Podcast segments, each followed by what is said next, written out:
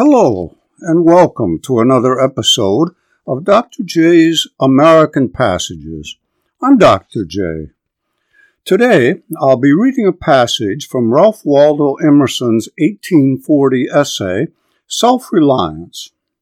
Self reliance has long been considered one of the essential works of American literature and society, perhaps the essential work and I think rightly so, though I've grown to be suspicious of it over the years since I first read it and took it to heart as a college student 50 years ago. Self reliance contains many phrases that are still with us today. Whoso would be a man must be a nonconformist. A foolish consistency is the hobgoblin of little minds. Trust thyself. Every heart vibrates to that iron string. These are sayings that I lived by in my younger days, and they did me a lot of good. My younger days were the 1960s, and it's remarkable how much the Woodstock generation followed Emerson. If it feels good, do it, was the watchword of the times. But I was actually a little suspicious even then. Yes, free love and marijuana and rock music not only felt good, but were good or so it seemed. But as I watched policemen beating protesters with nightsticks, or setting dogs on them and knocking them down and pushing them back with fire hoses, it occurred to me that they weren't doing so just because they felt the law required them to, but because to them it felt good. Similarly, an emphasis on the self very easily lends itself to selfishness and disregard for the good of others. Emerson's self reliance gives ample evidence of this, and when it came my turn to teach it, I emphasized this danger to my students. I was thus interested when, at the end of the semester, each student was called upon in turn to share their favorite passage from the semester with the class, from any of the score or more selections we had read by a diversity of authors, diverse in gender and race and social circumstances and beliefs. Over half the class, including the class's full range of gender, race, social class, and beliefs, chose a passage from Self Reliance. Yes, they were quick to acknowledge right from the get go Emerson's advocacy of selfishness is a problem. They were aware, after all, who was giving them their final grade. Still, his advocacy on behalf of each of them was precious to them. Trust yourself. What you have to say is important and you should say it. Young people today don't feel this is what society is saying to them, including, and perhaps most importantly, the society of TikTok and Instagram, which, far from empowering individual voices, pounds them every day with their failure to be as cool as their peers. The passage from Self Reliance I've chosen for this episode isn't the most memorable. It isn't one any of my students chose. But it appeals to me because it uses a poetic image, the image of roses growing beneath Emerson's window, to convey its message. The roses, Emerson declares, live in the present. There is nothing in the past for them to feel bad about themselves for. There is nothing in the future for them to feel anxious about. They don't care about other roses that might be better roses. They simply live in their own fullness. This is what my students wished for themselves more than anything else to be able to live in their own fullness.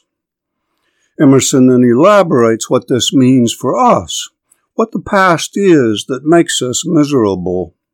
It isn't just things we've done, but the whole society of rules and judgments that deny us, deny our being.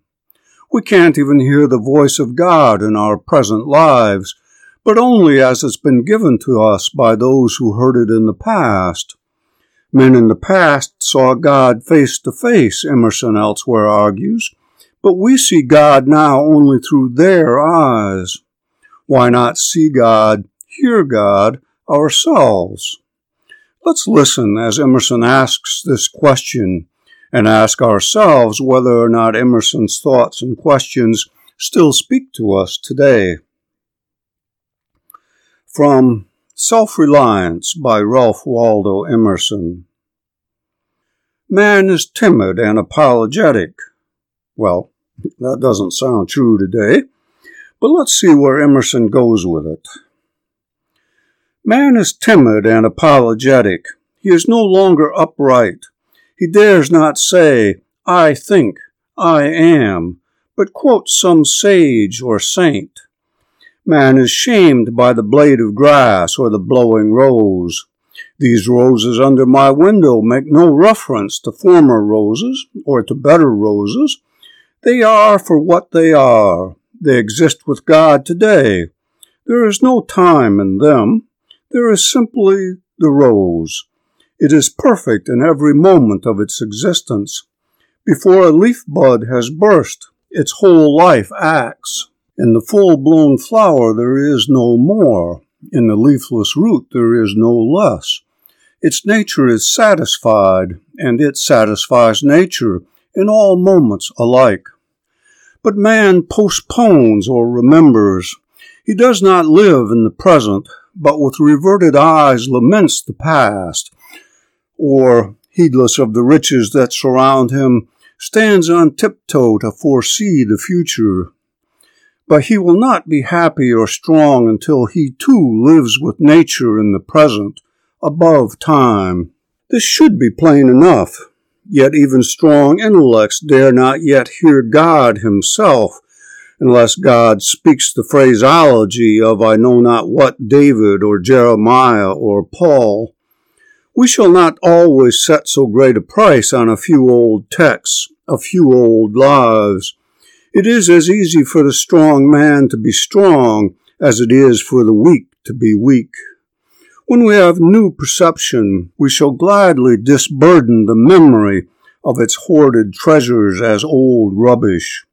When a man lives with God, his voice shall be as sweet as the murmur of the brook and the rustle of the corn. There is much in even this short passage to unpack, as is always the case with Emerson. Man is timid, he wrote nearly 200 years ago. If he were alive today, we think, he wouldn't say this. Our world today is full of people who aren't timid at all about speaking their minds. But then Emerson specifies what he means. No one, he says, dare say, I think I am, but quotes some saint or sage. Many today say, I am, but do we do so without looking over our shoulder to make sure we're part of a group or that someone isn't coming for us? Does anyone actually want to be caught thinking for themselves? Or do we keep our most individual thoughts to ourselves? Or only share them over a glass of wine or beer or bourbon with those we trust to think like us. Things become clearer when Emerson turns to the roses outside his window. They don't care what other roses might think or have thought. They don't compare themselves to other roses. They just exist in their own beauty today with God. There are a few such people in the world today. I worry, though, that they're mostly retirees like myself drinking their coffee and enjoying their rose bushes.